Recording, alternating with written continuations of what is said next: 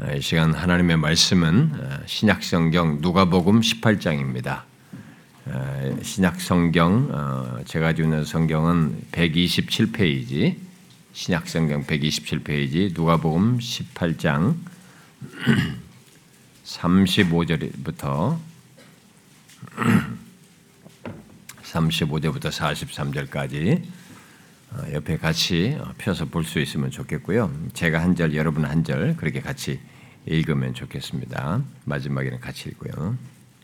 여리고에 가까이 가셨을 때 한 맹인이 길가에 앉아 구걸하다가 무리가 지나감을 듣고 이 무슨 일이냐 묻는데 그들이 나사렛 예수께서 지나가신다 하니 맹인이 외쳐 이르되 다윗의 자손 예수여 나를 불쌍히 여기소서 하거늘 앞서가는 자들이 그를 꾸짖어 잠잠하라 하되 그가 더욱 크게 소리질러 다윗의 자손이여 나를 불쌍히 여기소서 하는지라. 예수께서 머물러 서서 명하여 데려오라 하셨 그가 가까이 오매 물어 이르되 내게 무엇을 하여 주기를 원하느냐? 이르되 주여 보기를 원하나이다. 예수께서 그에게 이르시되 보라 내 믿음이 너를 구원하였느니라 하시며 더 하십시다 곧 보게 되어 하나님께 영광을 돌리며 예수를 따르니 백성이 다 이를 보고 하나님께 찬양하더라. 네. 아, 아, 이 시간은 우리들이 아, 우리 교회가 1년에 한번 11월 달에 회심 집회라고 하는 이름으로 어, 교회를 다니든 뭐 안 다니든 진실로 회개하고 예수 그리스도를 믿음으로써 이렇게 그리스도인이 되고 구원을 얻는 문제를 전하고 같이 구하는 그런 시간입니다. 특히 교회를 다녀도 회심하지 않은 사람들이 음, 있기 때문에 그들을 도와서 주님을 아, 믿도록 만나도록 도우려고 갖는 시간입니다. 성경은 아, 교회를 열심히 다니고 또 교회 다니면서 이런저런 활동을 많이 한 것만으로 심지어 저같이 목사가 되는 것만으로 예, 직책만으로 구원을 받는다고는 말하지 않습니다.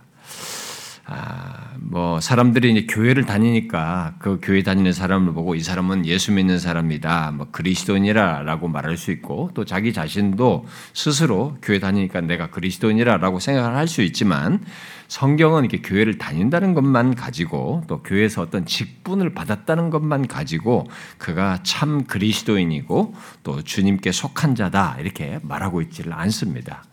예수 그리스도를 진실로 만난 사람, 구원을 얻은 사람은 그가 사회에서 어떤 사람이든 뭐 그가 사회적으로 지위가 뭐 높은 사람이든 뭐 낮은 사람이든 뭐 실력이 있는 사람이든 없는 사람이든 또 부자든 뭐 가난하든 또 건강하든 뭐 병중에 있든 그런 것 상관없이 오늘 우리가 읽은 이 말씀에 나오는 사람처럼 어, 어떤 특징적인 것을 그들이 특징적인 것을 갖는 그들이 이제 예수 믿는 과정에서 갖고 그렇게 해서 예수님을 만난 사람이 이 사람이 진짜 예수를 믿는 사람이다.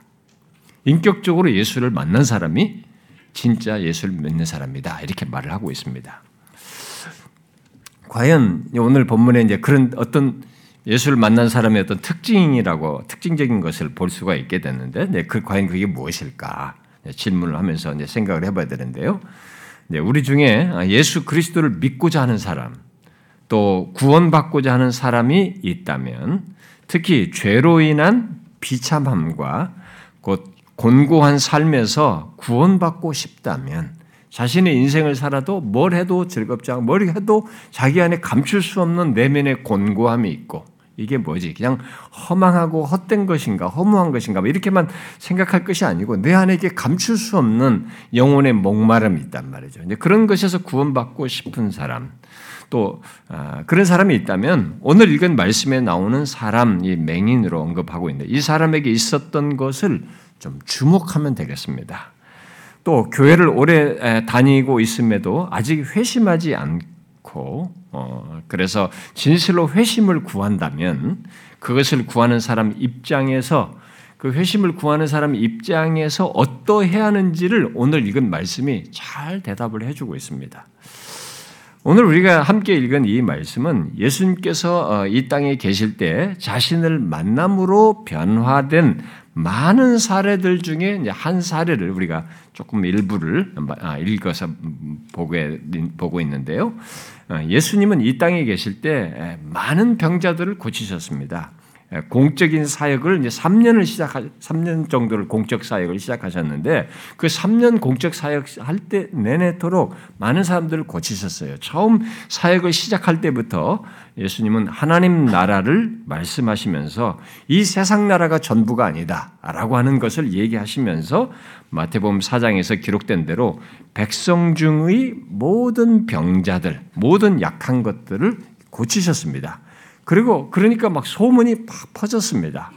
그래서 어디를 가든지 예수님이 가는 곳마다 사람들이 몰리기 시작했고 그때의 사람들은 또 많은 병자들을 예수님께 데려왔습니다. 그것을 마태복음 4장은 이렇게 기록하고 있습니다. 그의 소문이 온 수리아에 퍼진지라 사람들이 모든 앓는 자, 곧 각종 병에 걸려서 고통당하는 자, 귀신 들린 자, 간질하는 자, 중풍병자들을 데려오니 그들을 고치시더라. 이렇게 기록하고 있습니다. 그렇게 자신의 사역을 시작할 때부터 예수님은 하나님 나라에 가까이 왔다는 이 복음을 전하시면서 많은 병자들을 고치셨습니다. 그런데 아, 우리가 읽은 이 누가복음의 앞부분에서 어, 어, 이제 누가복음 앞에 4장 같은 데 보게 되면 예수님은 자신이 그렇게 병자들을 고치신 것이 어, 이미 앞서서 예언한 것, 예수님이 오시기 전에 수백 년 전부터 이렇게 예언한 것들을 이루시는 것으로 얘기를 하고 있습니다. 예를 들어서 약 700여 년 전에 어, 이사야라는 선지자가 아, 예언한 것을 자기가 이루고 있다라는 것을 말씀을 하십니다. 그래서 그 이사야 선지자가 약 700여 년 전에 어, 예언적으로 말한 그 그것을 기록한 두루마리를 쫙 펴셔서 그 중에 한 부분을 읽으십니다. 그게 이제 이사야서 61장의 부분을 읽으시는데 그 부분에 뭐가 기록되어 있냐면 이렇게 기록되어 있어요. 이렇게 예언되어 있는 거죠. 가난한 자에게 복음을 전하게 하려고 기름을 부으시고 나를 보내사 포로된 자에게 자유를 눈먼 자에게 다시 보게 함을 전파하며 눌린 자를 자유롭게 하고 주의 은혜의 해를 전파하게 하려 하십니다. 이사야 선지자가 앞으로 장래에 이렇게 하실 분이 오신다. 메시아가 온다. 이렇게 예언한 겁니다. 그런데 그것이 그렇게 예언하고 약 700여 년이 지난 시점에서 예수님이 그 두루마리를 펴서 읽으시면서 이 예언이 지금 이루어졌다. 이렇게 말씀하셨어요. 왜냐하면 많은 병자들을 그분이 지금 고치시고 있는 상황이었었거든요.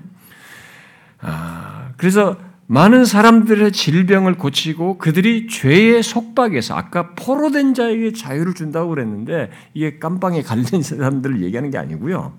그냥 죄의 속박에 있는 사람들, 죄의 포로가 되어 있는 사람들에게 자유케 하는 그런 일을 예수님께서 하고 계셨기 때문에 그런 것입니다. 그래서 예수님은 그런 공적인 사역을 처음 시작할 때부터 시작을 해가지고 3년 동안 계속 하시다가 그 공생애의 이제 마지막 끝자락에서 자신이 오늘 우리가 읽은 말씀 바로 앞부분에 보면은 자기가 이제 십자가에 달려 죽고 3일 만에 부활할 것이다라는 걸 미리 말씀하십니다. 제자들에게. 그러니까 지금 이제 자기가 십자가에 달려 죽으시기를 위해 알고 지금 향해 나가시는 마당 그 끝자락에 오늘 본문에 나오는 이 병자를 고치시는 겁니다. 그래서 예루살렘을 향해서 가지고 예루살렘에서 죽임을 당하시거든요. 거기서 십자가에 달리신단 말이에요. 이제 예루살렘을 향해서 가는 길에 이제 여리고가 있고 그 여리고에서 오늘 이 눈먼 한 맹인을 만나서 그에게 이적을 행하시는 것입니다. 이 마지막 이적에서 맹인이 예수님이 어떤 분이신지를 증거하는 것이 굉장히 중요한 내용입니다만은 우리가 회심하는 것, 회심과 관련해서 구원을 얻는 것과 관련해서 주목할 내용은 구원 얻는 사람, 회심하는 사람에게 무엇이 있는가 하는 것입니다. 진짜 구원을 받는 사람들에게는 무엇이 있는가라는 것을 오늘 이 본문이 말을 해줍니다. 자, 여러분, 예수님을 진실로 만난 사람, 어, 회심하는 사람에게는 무엇이 있을까요? 한번 잘 보십시오. 몇 가지의 특징이 있습니다. 본문의 이 맹인은 어, 평상시처럼 길가에 앉아서 구걸을 하고 있었습니다. 볼 수가 없으니까 누가 주는 것으로 먹고 살아야 해서 구걸을 하고 있었습니다. 이제 구걸을 해서 하고 있는데 아, 여느 날처럼 그렇게 하고 있는데 길가에 앉아서 그렇게 하고 있는데 갑자기 좀 시끄러운 소리가 나는 거죠. 많은 사람들이 이동한다는 것을 아, 감지했습니다. 그래서 마태복음은 큰 무리라고 하니까 많은 큰 무리가 이렇게 지나가는 것을 소리가 듣게 됐죠. 그래서 이 맹인은 뭔가 특별한 일이 있다고 느껴서 물은 것입니다. 무슨 일이냐 했죠. 그렇게 사람들에게 물었을 때 사람들이 나사렛 예수가 지나가고 있다 이렇게 말해줬습니다. 당시 사람들이 예수님을 부를 때 나사렛 출신이다라고 해가지고 나사렛 예수다 이렇게 말을 했는데 그 말에 이 맹인은 뜻밖의 반응을 보였습니다. 어떤 반응을 보였습니까? 나사렛 예수가 지금 지나간다는 말을 듣자 곧바로 그는 다윗의 자손 예수여 나를 불쌍히 여기소서 이렇게 말했습니다. 우리가 먼저 주목할 것이 이것입니다. 이, 이 같은 맹인의 반응은 예수님을 인격적으로 만나는 사람들, 예수님을 구주로 믿어 구원을 받는 사람들이 흔히 갖는 반응을 말해주고 있는 것입니다. 나사렛 예수가 지나간다는 말에 아 그런가 보다 이렇게 할 수 있는 거거든요. 맹인이고 자기가 뭐 이렇게 사람들 지나가는데 뭘 하겠어요? 아, 그런가 보다라고 할 수 있는데 그렇게 하지 않았다는 것입니다. 일반적으로 사람들은 그렇게 반응합니다. 지금도 어, 그렇죠. 지금도 이런 일이 어, 있습니다. 여러분도 알다시피 예수님 이야기에 사람들이 흔히 보이는 반응을 보십시오. 예수님 얘기할 때 사람들이 흔히 보이는 반응이 뭡니까? 지금도 아, 교회 다니는 사람들이 믿는 어, 신인가 봐. 뭐 그런 일이 그런 사람이지. 뭐 이런저런 어, 어, 뭐 어, 이, 일을 했고 뭐 예수는 뭐 이런 사람이래. 그냥 그저 자기가 들었던 지식으로 어, 예수 그런 자이지 이 정도입니다. 심지어 교회를 오래 다닌 사람들, 아, 특히 어려서부터 교회를 다닌 사람도 예수 얘기를 하면 그냥 어, 예수 난 다 다 알아. 게 들어서 아는 사람으로 생각합니다. 그래야 해서 예수 그리스도가 지나간다고 해도 예수 그리스도 얘기를 들어도 별로 특별하게 반응하지 않습니다. 다 아는 얘기, 똑같은 얘기, 뭐 이런 정도로 생각합니다. 그러나 예수 그리스도를 만난 사람은 그렇게 하지 않습니다. 구원받는 사람은 나사렛 예수가 지나간다는 말에 아, 그렇구나 라고 하지 않는다는 거죠. 오히려 그분에 대해서 다른 반응을 보입니다. 그분에 대해서 평범하게 듣질 않습니다. 평범하게 생각질 않아요. 그는 예수님이 가까이 지나가고 있다는 것을 특별하게 여깁니다. 이것이 예수님을 만난 사람, 구원받은 사람들에게 있는 첫 번째 특징이에요. 여러분은 이 시간에 듣는 예수님에 대한 내용을 여러분은 어떻게 듣는지 궁금합니다. 아, 다 아는 얘기야. 기독교의 얘기야. 이렇게 생각할지 모르겠습니다. 여러분 구원을 받고 여러분들에게 어떤 놀라운 일이 있고 싶거든. 여러분들은 귀담아 들으셔야 되고 특별하게 여기셔야 합니다. 그리고 두 번째 특징은 이 사람이 분명히 나사렛 예수가 지나간다는 것을 듣고 그를 부를 때 자기가 들은 대로 부르질 않았어요. 나사렛 예수라고 부르질 않고 다윗의 자손 예수여라고 부른 것 속에 나타나는 어떤 기대와 믿음이에요. 이게 예수를 만난 사람에게 있는 두 번째 특징입니다. 그가 나사렛 예수 대신에 다윗의 자손 예수여라고 불렀다는 것은 그동안 예수님에 대한 소문을 들어 알고 있었다는 것을 시사합니다. 그렇게 바꿀 수 없는 겁니다. 들은 대로 하지 모르면은 들은 대로 말하게 되는 것입니다. 아, 그러니까 예수님이 아, 그 동안에 뭐 어떤 말을 했다, 어떤 일을 행하셨대, 병자들을 고치셨대, 무슨 일을 하셨대 라는 얘기를 그 동안 이 사람이 들어서 다 알고 있었던 겁니다. 왜냐하면 당시에는 소문이 많이 퍼졌거든요. 알고 있었던 것이죠. 그리고 그는 그 예수님에 대해서 그 소문을 듣고 자기는 생각을 한 거죠. 생각을 했습니다. 그리고 결국은 그 예수라는 분이 다윗의 자손으로 오실 메시아다라고 이 사람은 결론을 내렸던 것입니다. 그렇게 생각을 한 거였던 거죠. 당시 이스라엘 사람들은 메시아 메시아는 다윗의 자손으로 온다라고 하는 구약의 예언이 계속 있었기 때문에 그걸 다 알고 있었습니다. 다윗의 자손으로 메시아가 온다. 이렇게. 그러나 그들은 이 예수님이 막상 이 땅에 왔을 때 이분이 바로 다윗의 자손으로 혈통상으로는 왔거든요. 그렇게 해서 천의 몸을 빌어서 했습니다만은 일단 그렇게 왔는데 그분이 이분이 예수다라고 인정을 안 하고 있었습니다. 그런데 이 맹인은 그동안 들은 소문으로 이 예수님이 다윗의 자손으로 오기로 한 그분이다라고 생각했은 거예요. 그런데 바로 그 예수님이 자기 앞을 지나간다는 겁니다.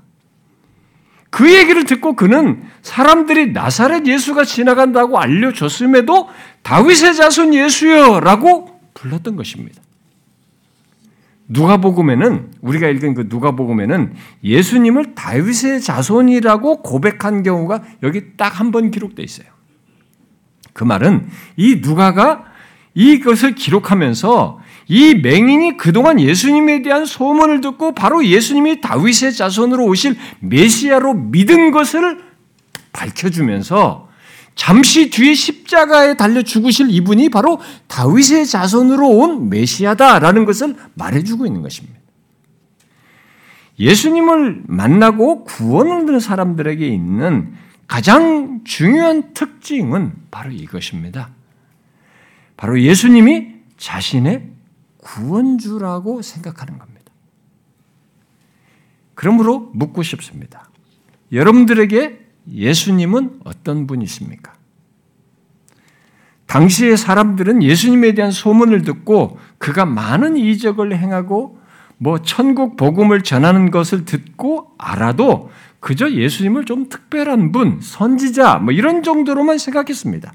그리고 어떤 사람들은 예수님에 대해서 소문을 듣고 호기심을 갖고 이분이 어떤 능력을 행하는가 보고 싶어서 따라다니기도 했어요.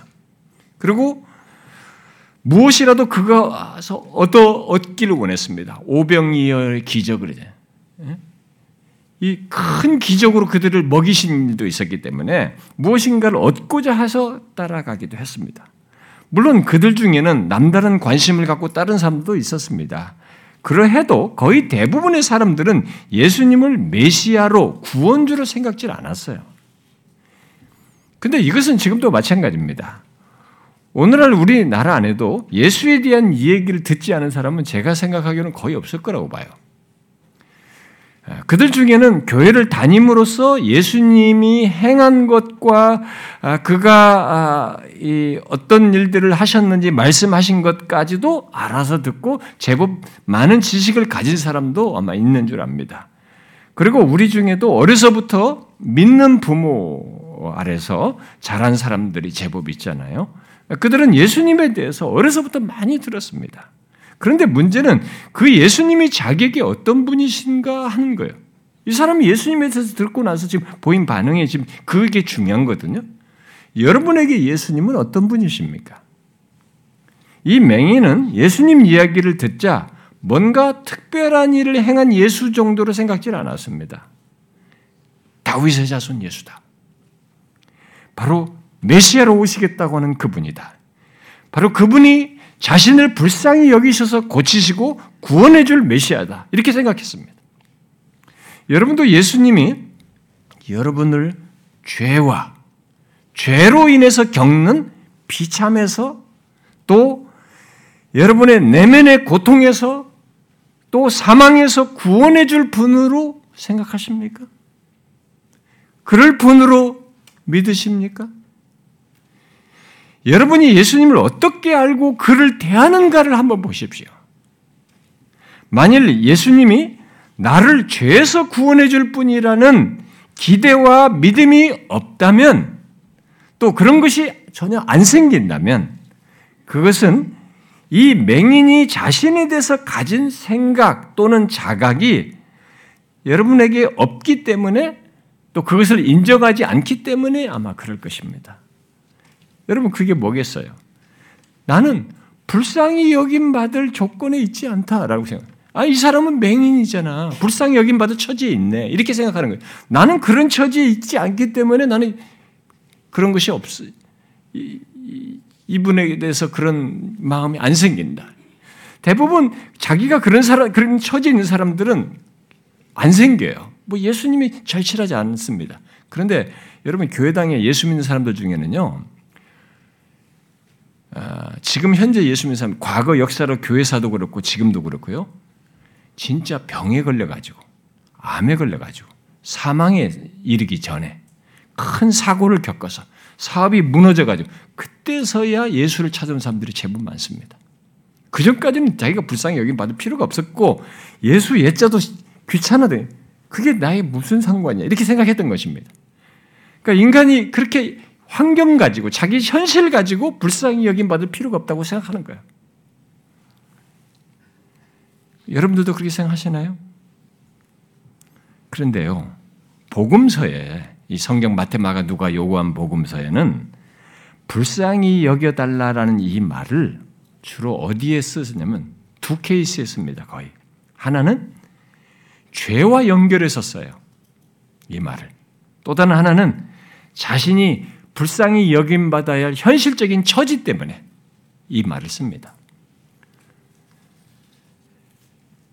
좋아요. 자신은 불쌍히 여김받을 만한 것이 없다고 생각하는 사람들은 주로 자신의 현실적인 삶의 조건을 가지고 아마 그렇게 말할 것입니다. 여러분들 중에 현실적으로 뭐 불쌍히 여김받을 처지에 있지 않고 먹고 살만하고 몸도 건강하고 크게 걱정 없이 산다면 여러분들은 불쌍히 여김 받을 것이 없다라고 생각할 것입니다. 그러나 우리들은 모두 한 가지 이유에서 불쌍히 여김 받을 처지에 있습니다. 모든 인간은. 그게 무엇입니까? 아까 말한 대로 죄 때문입니다. 성경은 죄 때문에 불쌍히 여김 받달라고 말하는 내용을 담고 있어요. 하나님 앞에서 죄가 있다는 것은 곧 앞서서 우리가 10계명 읽었잖아요. 10계명을 교독했듯이 그 10계명 중에 하나라도 한 번이라도 범한 죄가 있다는 것은 하나님 외에 다른 신을 섬기지 말라. 나면서부터 우리는 다른 신을 섬깁니다. 다른 우상을 섬겨요. 탐하지 말라. 이웃 것을 탐합니다. 간음하지 말라. 마음에서부터 음욕을 품습니다. 성경은 그런 것을 간음이라고 해요. 살인하지 말라가 칼로 찔러서가 아닙니다. 이미 마음으로부터 미워하는 것이 살인의 시작이기 때문에 그것을 성경은 살인으로 얘기해요. 예수님께서. 우리 중에 그런 죄가 없는 사람이 없단 말이죠. 그러니까 이 십계명 중에 하나라도 또 한 번이라도 범한 죄가 있다는 것은 그 죄로 인한 상함과 비참함 그리고 죽음 더 나아가서 영원한 형벌을 받아야 할 처지에 있는 것입니다. 하나님의 말씀이 그것을 명확히 말하고 있습니다. 이 세상에 죄 없다고 할 사람은 아무도 없다는 것을 그리고 단 하나의 죄라도 바로 그 죄의 싹은 사망이라고 하는 것은 육체적인 죽음뿐만 아니라 죽음 이후에 있는 심판을 통해서 영원한 사망이라고 하는 것을 죄의 싹스로 받아야 된다는 것을 성경이 말하고 있습니다. 그러므로 돈 많고 건강하고 실력 있고 예뻐도 그야말로 현실적으로 아무 걱정이 없어도 인간은 모두 자신의 죄에 대해서 죽음과 함께 심판을 받아야 하는 것입니다. 그래서 근본적으로 불쌍히 여김받아야 할 조건에 모두가 있는 것입니다. 여러분은 모두 그런 조건에서 주님의 은혜를 입어 곧 불쌍히 여김을 받아서 구원을 받을 자, 받아야 하는 사람들인 것입니다. 죄로 인한 비참함과 사망에서 건진받아야 할 조건에 다 있는 것이죠. 본문의 맹인은 앞을, 앞을 보지 못하고 그 못 보면서 구걸하면서 살아, 살아가는 처지뿐만 아니라 죄로 인해서 있게 된 인간의 비참함에서 구원하실 메시아에 대한 지식이 있단 말이죠. 그래서 그런 기대와 믿음을 가지고 다윗의 자손 예수여 나를 불쌍히 여기소서라고 한 것입니다. 스펄전 목사는 자기 교회 회중 가운데 구원을 갈망하는 사람들을 향해서 여러분은 영적으로 눈멀고 가난하지 않습니까? 라고 묶고는 그들의 마음이 어둠에 쌓여 있는 것을 말하면서 그것이 오늘 여기 그도 이 본문을 얘기하면서 본문의 맹인과 같은 처지다라고 했습니다. 마음이 어두운 거 있잖아요. 영적으로 눈먼 있는 것. 눈은 육신적인 눈은 떠 있을지 몰라도 영적으로 눈먼 상태. 그래서 하나님을 알아보지 못하고 죄 자기가 회개할 죄가 있는데도 그것을 알아보지 못하는 이 영적인 맹인 상태가 여러분들에게도 있지 않느냐고 이 얘기를 한 것입니다. 신체적으로 건강하고 지성을 이렇게 발휘할 수 있고 현실적으로 문제 없어도 그렇게 영적으로 눈먼 자는 오늘 본문의 맹인과 같은 처지에 있는 것입니다. 그래서 똑같이 불쌍히 여김 받아야 할 처지에 있는 것이죠. 그런 상태에 있다면 똑같이 다윗의 자손 예수여 나를 불쌍히 여기소서라고 곧 나를 구원해 주실 수 있는 구주 예수님 나를 불쌍히 여겨 주십시오. 나를 구원해 주십시오라고 우리도 고백해야 되고 구해야 하는 것입니다. 육신적인 눈은 떴지만 예수님이 메시아이신 것을 보지 못하고 그래서 그를 부르지 못한다면 그는 분명히 맹인보다도 더 불쌍한 처지에 있는 것입니다. 본문의 맹인은 육신의 눈을 뜬 사람들이 보지 못한 메시아를 봤거든요. 비록 육신적으로 눈이 감겼지만 다른 사람들이 못 보는 더 중요한 이분이 메시아다는 걸 봤습니다. 그래서 그 예수님이 자신을 고치리라고 그렇게 해줄 구원주이시다고 믿고 그를 불렀던 것입니다. 여러분은 예수님을 그런 분으로 보십니까? 그렇게 안 보이십니까? 그냥 기독교의 신 예수 정도로밖에 안 보입니까? 여러분 이 맹인처럼 보십시오. 예수 그리스도가 여러분의 죄를 그리고 죄로 인해서 비참하게 된 그 심판에서 구원해 줄 분이십니다. 성경은 그분이 그런 분으로 오실 것이라고 수천 년 동안 예언하고 예언하고 예언하다가 마침내 신자로 왔고 죄 없는 가운데 그가 십자가에 달려 죽으신 것입니다. 죄를 지시고 우리는 이 예수가 그런 분이신 줄을 알고 나를 구원해 줄 분이신 줄을 알고 죄에서 사망에서 구원해 줄 분으로 알고 똑같이 나를 불쌍히 여겨 주십시오라고 구해야 하는 것이죠. 스펄전 목사는 예배당에 앉아 있는 사람들을 향해서 복음이 능력 있게 설교되는 때가 그리스도께서 지나가신다라고 말했습니다. 1세기는 예수님이 지나가신다라는 것이 이 사람에게 그것이 기회가 돼가지고 거기에 반응했지만 오늘날 이 시대는 복음이 지금같이 이런 예수 그리스도에 대한 말씀이 전해지는 그 현장이 그리스도께서 지나가시는 때와 같은 기회이다라고 말한 것이죠. 지금처럼 이런 예수 그리스도에 대한 말씀이 전해질 때가 예수 그리스도께서 지나가시는 때입니다. 그러므로 여러분, 지금 예수 그리스도를 설교할 때, 이 말씀을 들을 때, 여러분이 그 예수 그리스도를 향하여 반응하십시오. 물론, 여러분들이 그러려고 할 때, 또 그렇게 할 때, 그것을 가로막는 일이 있다는 것 정도는 아셔야 합니다. 바로 본문에서 사람들이 맹인의 외침에 대해서 어떻게 했습니까? 꾸짖었습니다. 잠잠하라고 그랬어요. 우리 흔한 말로 말하면 입 닥치라는 것입니다. 시끄럽다는 거죠. 꾸짖으면서 잠잠하라고 했습니다. 이렇게 말한 사람들은 뭐 귀찮아서 그렇게 말했겠지만은 이런 제한과 방해는 예수님을 향해 나아가는 데서 있는 이런 제한과 방해는 예수님을 찾고 구하는 자들에게 흔히 있는 시험과 방해예요. 성경은 예수님을 믿으려고 할 때, 또 믿는 여정 속에 영적인 방해가 있다는 것을 말해주고 있습니다. 겉으로 드러나기는 상황이 그렇게 만들어지고 있고 환경이 막는 것 같고 또 가까운 사람이 나를 반대하고 회방하는 것 같지만 어떤 경우든 간에 내가 하나님을 향해서 나아가려고 하고 예수를 믿으려고 하는데 이런 것들이 방해가 될 때는 이런 방해의 배후에는 악한 영의 역사가 있다는 것이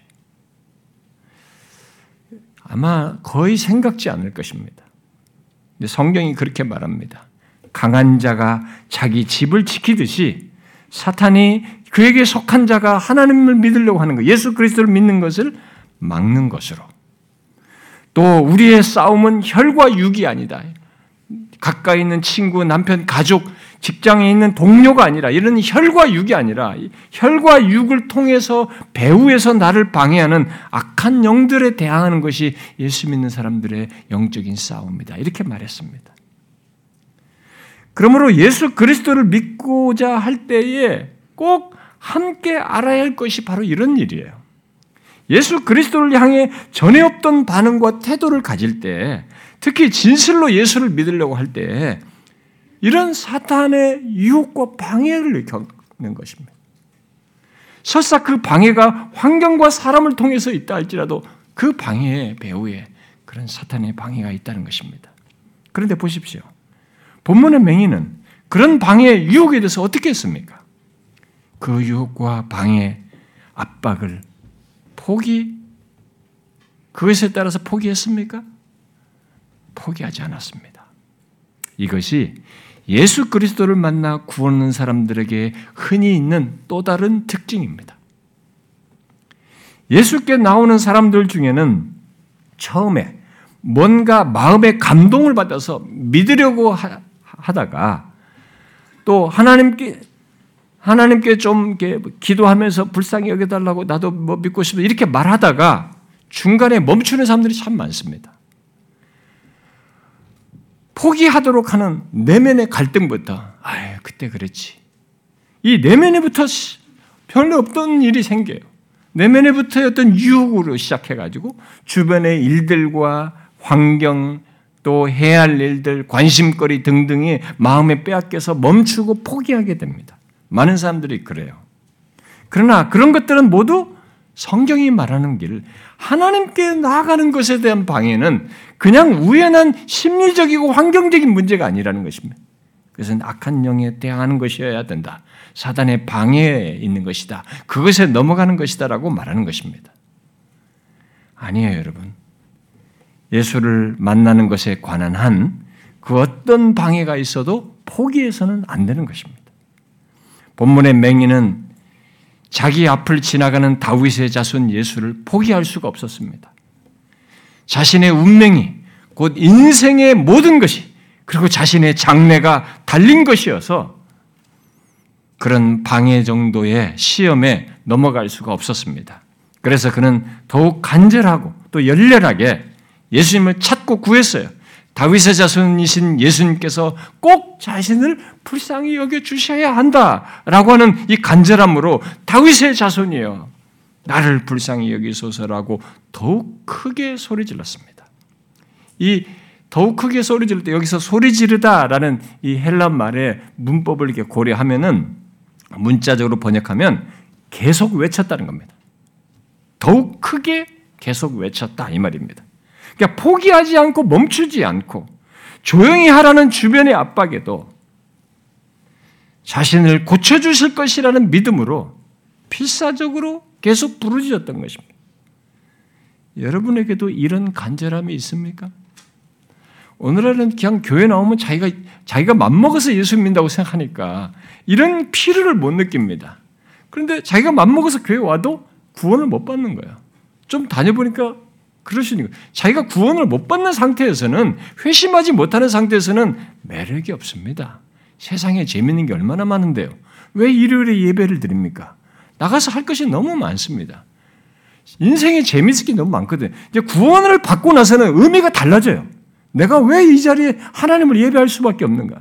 의미가 완전히 달라집니다. 근데 나올 때부터 그런 것이 없는 거예요. 이, 이, 이 맹인처럼. 간절함이 없습니다. 그 어떤 방해와 압박에도 굴하지 않고 예수 그리스도를 믿어 구원하고자 하는 이런 간절함이 사람들에게 별로 없다 이거지. 그러나 구는 사람들에게 이 구원을 얻고자 하는 사람, 회심하는 사람들에게 이게 있어요. 포기하지 않는 것입니다. 그런데 여러분 그렇게 한 맹인에게 결국 어떤 일이 있게 된지 아시죠?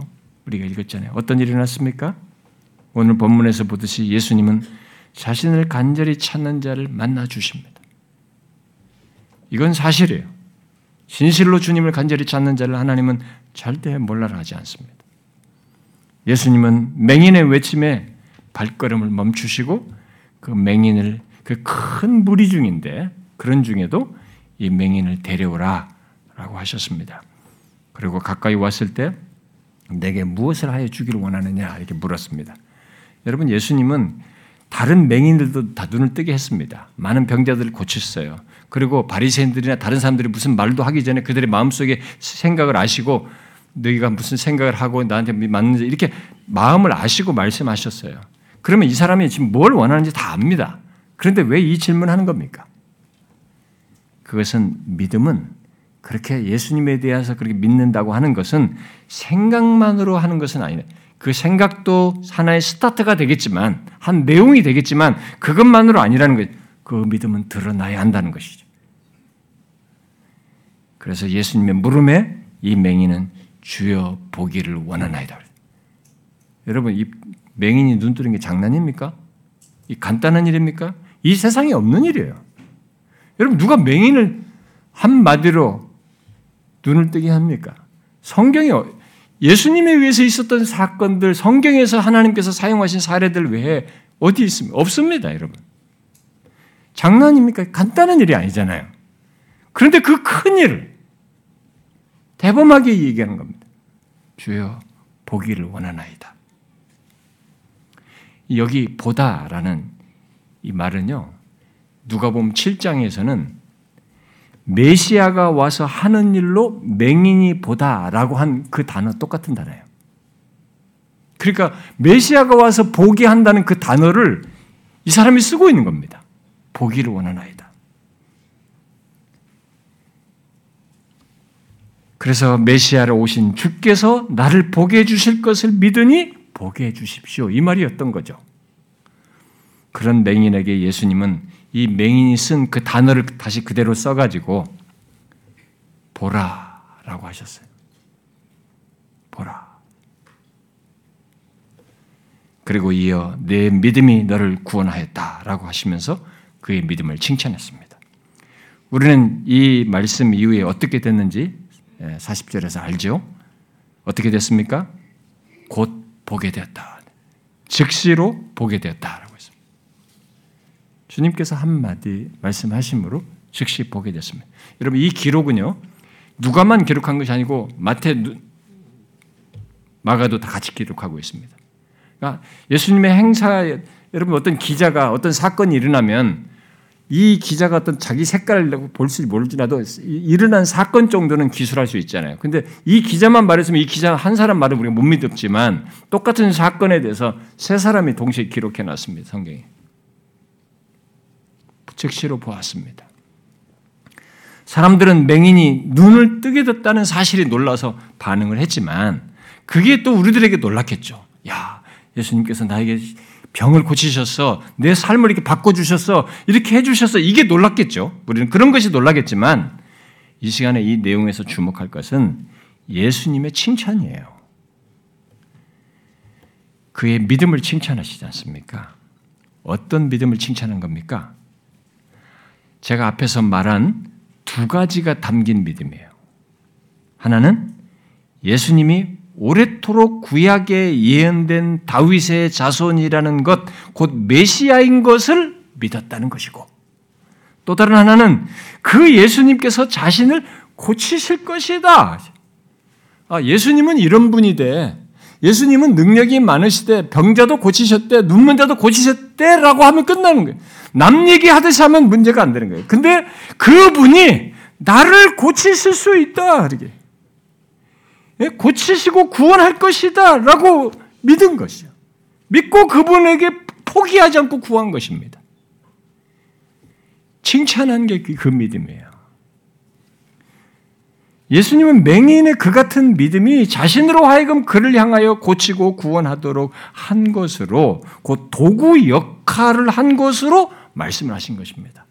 그러면서 내 믿음이 너를 구원하였다. 실제 고친 분은 누굽니까? 스스로 보지 못하는 맹인의 눈을 뜨게 하심으로 그를 그의 신체적인 어둠뿐만 아니라 이 죄로 인한 영적인 어둠에서 구원하시는 분은 누굽니까? 예수님이에요. 예수님이 고쳐셨죠. 그런데 예수님은 내 믿음이 너를 구원하다 이렇게 말했어요. 이 사람의 믿음이 도구 역할을 한 것입니다. 예수님을 만난 만나서 구원 얻는 자들에게는 이 지금 좀 전에 말한 이 두 가지가 담긴 믿음이 있는 거죠. 바로 예수님이 메시아요 구원주이심을 믿는 것. 그리고 그 예수님께서 바로 나를 나 같은 자를 죄인인 나를 고치실 것이라고 믿고 포기하지 않는 것이. 그 믿음을 칭찬하신 겁니다. 여러분 여기 맹인처럼 그렇게 예수 그리스도를 믿고 구하십시오. 예수 그리스도가 여러분을 죄와 영적인 어둠과 영원한 심판에서 구원해 줄 구원주이신 것을 믿으십시오. 그리고 그 믿음으로 그 예수님께서 나를 고치실 것이다. 나를 구원해 주실 것이라는 믿음으로 포기하지 마시고 구하십시오. 지금의 인생의 비참함에서 또 죄된 조건에서 나를 구원해 주실 분이시라고 믿으라는 것입니다. 그리고 그 믿음으로 구원을 받게 된다고 하면 그 구원을 받는 사람은 예수님을 만난 자에게 있는 또 다른 특징, 결론적인 특징이 하나 뒤따르게 됩니다. 그게 뭔지 아세요? 이 맹인이 자신이 보게 된 것으로 구원받은 것으로 인해서 하나님께 영광을 돌렸습니다. 그러면서 예수님을 따랐습니다. 자기 스스로 눈뜬 것이 아니잖아요. 또 자기 스스로 구원받은 것이 아니잖아요. 이 모든 것을 있게 하신 하나님께, 주님께 영광을 돌리고 그래서 그분께 감사에 따르는 것입니다. 이게 예수 믿는 사람에게 있는 거예요. 단순히 교회 다닌다는 걸 말하는 게 아닙니다. 자신을 구원한 예수 그리스도를 이제 나의 삶의 주권자로 인정하고 따르는 것입니다. 이전에는 자신이 삶의 주인이었는데 예수님을 만나고 나니까 그의 긍휼을 입고 나니까 내 인생의 구원을 얻는 것보다도 죄와 사망에서 구원하는 것보다 가치 있는 것이 없다는 걸 알게 됐기 때문에 예수님이 자신의 삶의 주인인 것을 인정하며 그를 따르는 것입니다. 이게 예수 믿는 사람들이 생긴 일입니다. 가끔 예수 믿지 않는 사람들이 놀리거든요. 아니, 니네는 바보냐? 교회 가서 주일날 놀러, 놀러도 다니는데 그 교회 가고 어, 왜 거기가 돈까지 내고 말이지? 너희들은 정말 바보다 그래. 몰라서 그렇군요. 몰라서 그런 겁니다. 이, 이 예수 그리스도를 통해서 맹인이 변화된 같은 이런 구원을 얻고 됐기 때문에 그분이 삶의 주인이기 때문에 그에게 영광을 돌리며 그를 따르는 것입니다. 그래서 우리가 이 가치 때문에 그러는 것이죠. 하나님을 예배하는 것, 영광을 돌리는 것이 우리에게 중요한 문제거든요. 이런 놀라운 구원으로 여러분을 초대합니다. 이 자리에 오신 여러분, 지금 말한 이런 맹인에게 있었던 것 같은 이런 놀라운 구원으로 여러분을 초대합니다. 아직 이런 구원을 알지 못하고 또 소유하지 않고 있다면 예수님이 여러분에게 여러분을 죄에서 심판에서 구원해 주실 분인 줄을 알고 포기하지 말고 예수님이 여러분을 구원해 주실 그분으로 믿고 나를 불쌍히 여겨 주십시오. 나를 구원해 주십시오라고 진심으로 말하십시오. 여러분, 그 어떤 방해가 있어도 포기하지 마시고 주님을 구하십시오. 오늘 말씀은 그리스도께서 지나가신다는 말이 맹인에게 인생의 기회였듯이 여러분들에게도 기회인 줄을 아시고 주님을 찾기를 바랍니다. 혹시 여러분 중에 아무리 예수님이 내 앞을 지나가신다 해도 그 예수의 얘기를 해도 나는 관심이 없어요 라고 하는 사람이 있는지 모르겠어요. 저는 그 사람들에게 마지막 스펄전의 설교를 인용하고 마치고 싶습니다. 아, 스펄전이 영국 런던에서 설교를 할 때 이 설교를 본문 가지고 설교를 하고 있었습니다. 설교를 할 그때였습니다. 그때 그 예배당도 제법 컸는데 예배당에 들어오지 못한 사람들이 다 예배당 밖에 제법 있었던 것으로 어, 말하고 있습니다. 근데 그 예배당에 가득 채운 그 사람들에게 예, 그들 중에 이 기회를 놓칠 수 있는 사람들을 향해서 설교를 한 것입니다. 이렇게 설교했어요. 여러분들 중에 많은 사람들이 마치 자신의 죄가 전혀 중요하지 않고 또 자신의 영혼이 급박한 처지에 있지 않는 것처럼 자기 자신에 대해서 관심을 갖지 않고 있습니다. 오, 이 자리에 있는 어떤 사람들은 이제 구원받을 때가 되었습니다. 더 이상 미뤄서는 안 된다는 거예요. 짧은 시간이 지나면 여러분은 다른 세계에 있게 될 것입니다. 라고 말하고는 이어서 자기 예배당이 항상 어떤 기둥 근처에 있다고 그래요. 그 예배당에 항상 앉아있던 한 부부가 그날 집이 불이 나서 연기에 질식해서 죽었다고 합니다. 그래서 그 설교를 그 내용을 잠깐 말을 하면서 갑작스럽고 신비스럽게 일어난 재난, 그들을 우리 곁에서 데려간 재난은 그런 재난은 얼마 전에 우리나라에서 이태원에서 있었죠. 그런 재난은 인생의 불확실성을 말해주고 있습니다. 그리고 우리들에게 떠날 준비에 대해서도 생생하게 말해주고 있습니다. 우리들은 감정을 억누를 수 없고 동정심을 억누를 수가 없습니다. 그들의 사망은 우리들에게 떠날 준비가 되어 있는가 묻고 있습니다.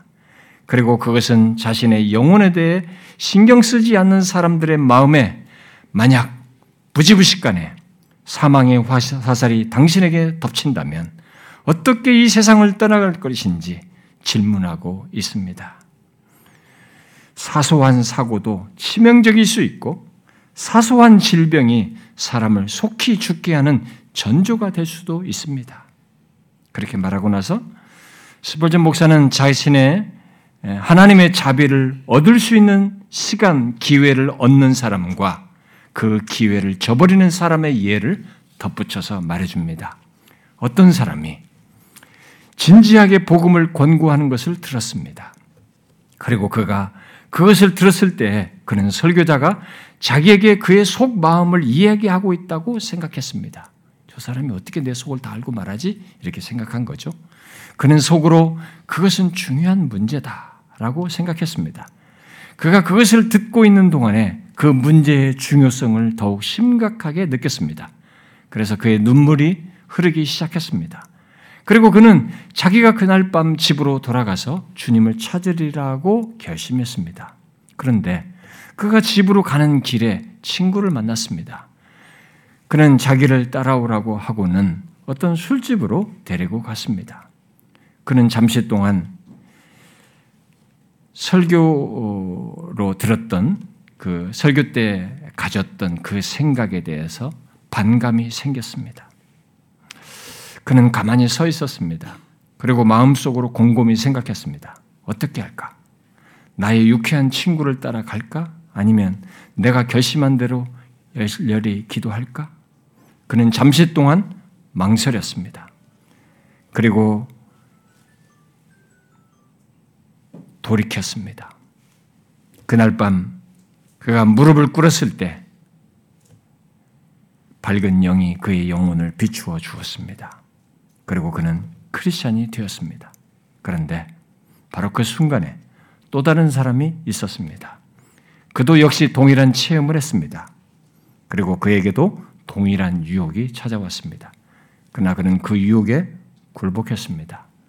그리고 그 일이 있은 후 그는 결코 그와 같은 어려움을 당하지 않았습니다. 그는 또다시 설교를 들었습니다. 그러나 그는 결코 이전 같은 느낌을 받지 못했습니다. 그는 설교에 대해서 그 설교에 대해서 흥미를 잃어버렸습니다. 잠시 후에 그는 은혜의 수단에 참석하는 일을 중단했습니다. 그리고 그는 이제 신성 모독자가 되었습니다. 이전에는 그가 구원의 경계선에 서 있는 것 같아 보였을지라도 그렇게 되었습니다. 아마 이 사람에게는 은혜의 날이 결코 다시 찾아오지 않을 것입니다. 그는 이제 은혜의 범위를 넘은 곳에 서 있습니다. 왜냐하면 그는 예배하는 곳에 참석도 하지 않고 그와 같은 종류의 일에 대해서는 신경도 쓰지 않기 때문입니다. 그에게 있어서 신앙은 우스운 일이 되었습니다. 그리고 설교자는 그의 조롱의 대상이 되었습니다. 여기에 두 인생의 전환점이 있었습니다. 전자의 사람은 천국을 향하고 있고 후자의 사람은 지옥을 향하고 있습니다. 우리들 중에도 이런 두 인생이 있을 수 있다고 봅니다. 여러분들은 이 두 인생 중에 어떤 인생을 갖고 있으며 어떤 반응을 가지고 계십니까? 저의 간절한 바람은 여러분이 전자와 같은 사람이길 바랍니다.